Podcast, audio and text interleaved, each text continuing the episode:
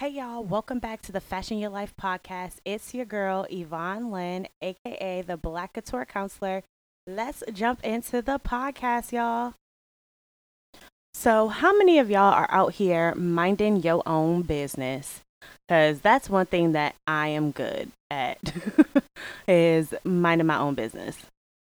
If it ain't got nothing to do with me, I am in my own lane. Now, don't get me wrong. I love a good gossip session, just like the rest of y'all. And y'all know that I am always the holder of all information. Hashtag nosy therapist. nah, y'all volunteer information to me, so I love it. Did y'all know that when you mind your own business, your life moves with ease?